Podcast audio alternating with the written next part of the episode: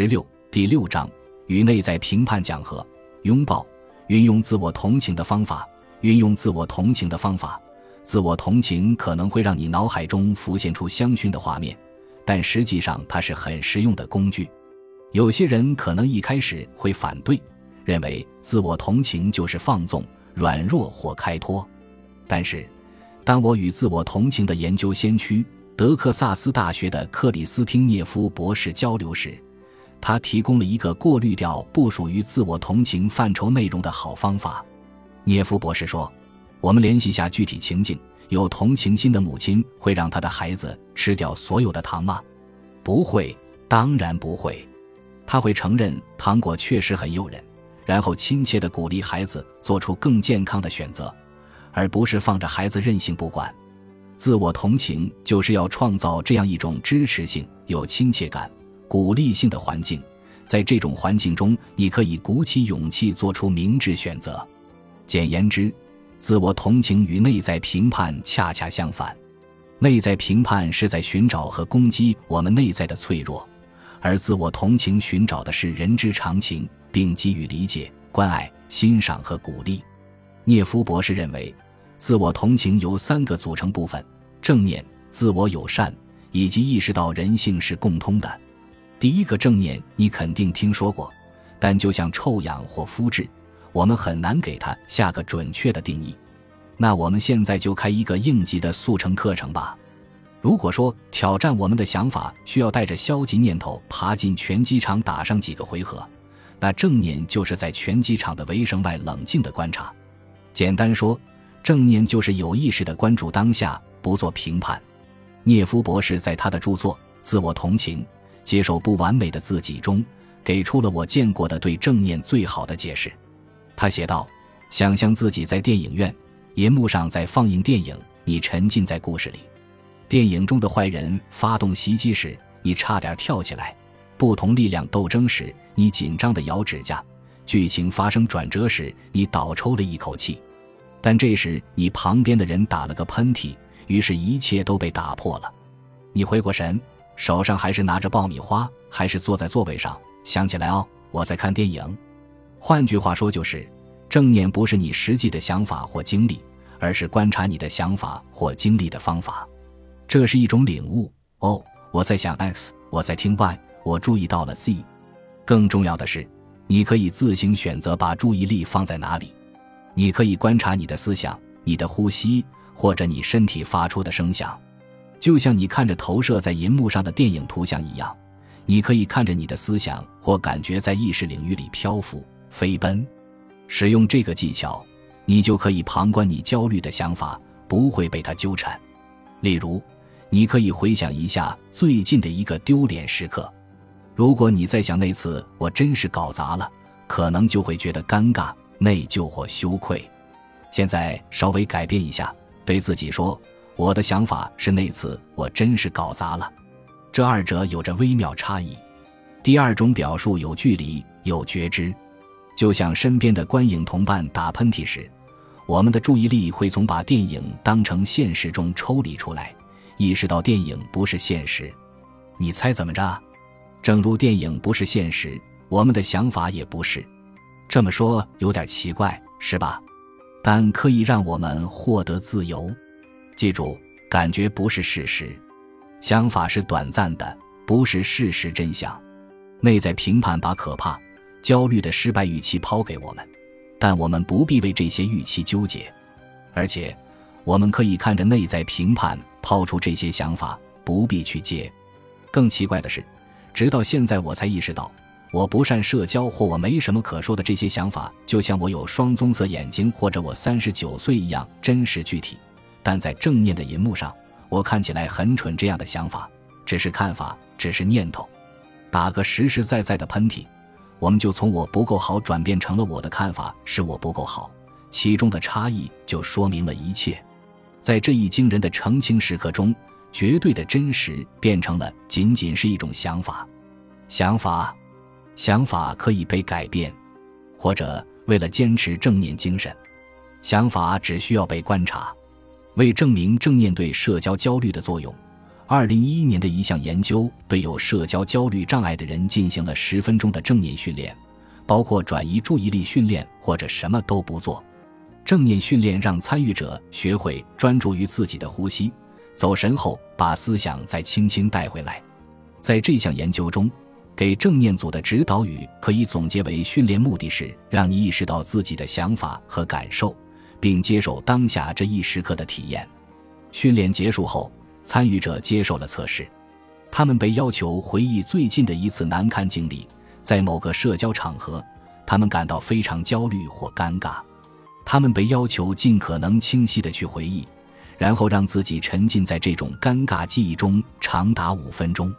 参与者自我评估沮丧程度，然后应用不同的新思维策略，再练习五分钟，之后再次自我评估沮丧程度。正如你能猜到的，正念效果明显。在正念组中，参与者的压力水平在五分钟内稳定，显著的下降。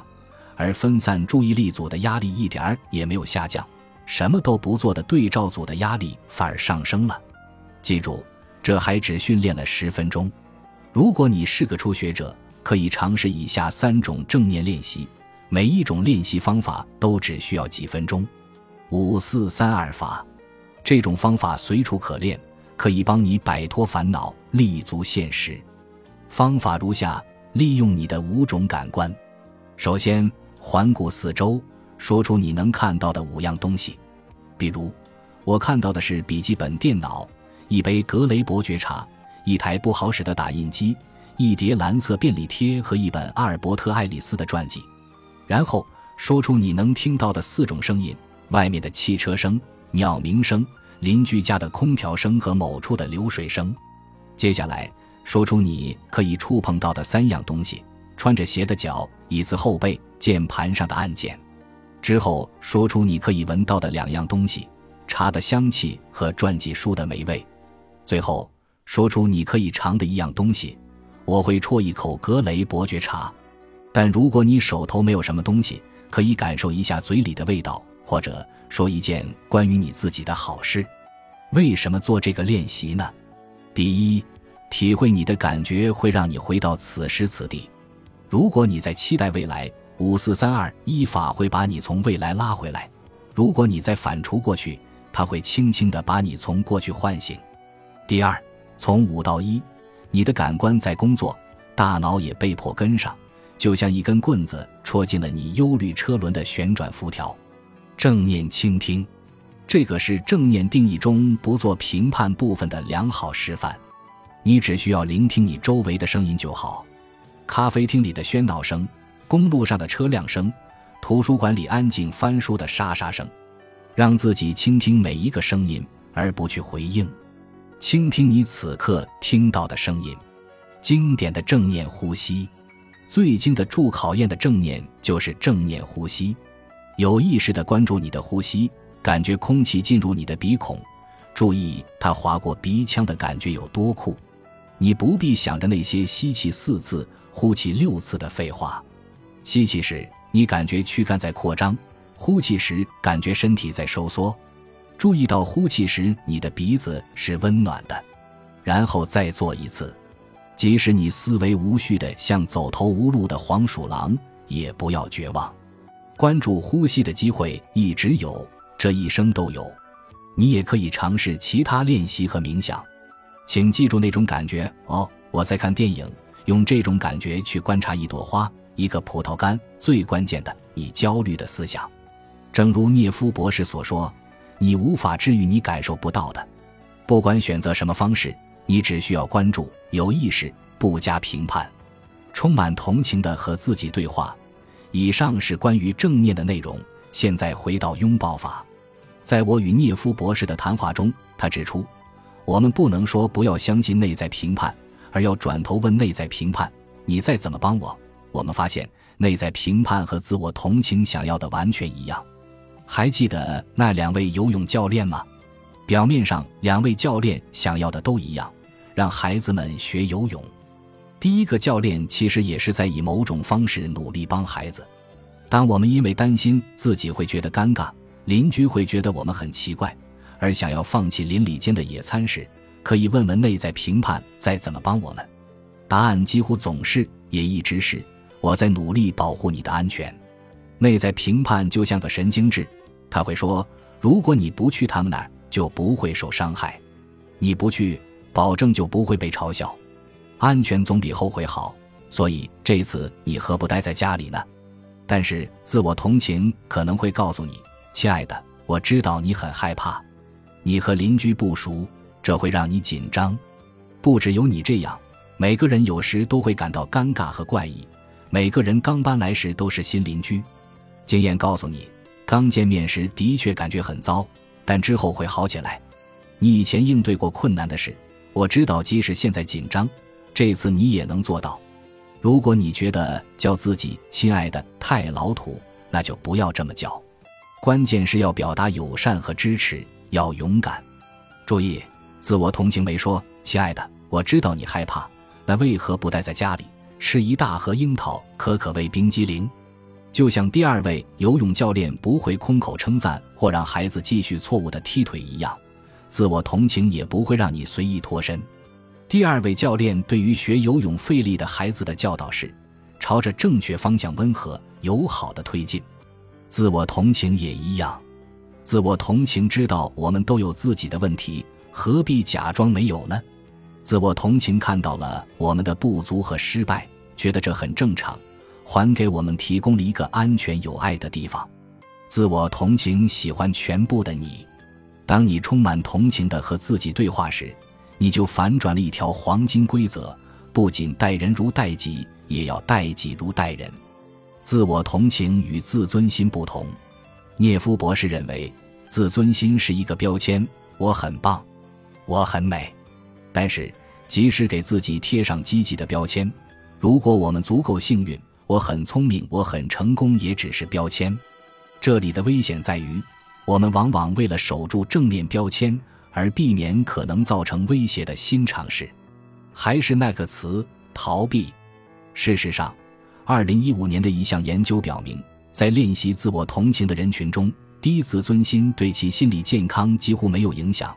这表明自我同情创建了一个缓冲区，编织了一张友善的安全网，使那些我们称为走钢丝的人免于崩溃。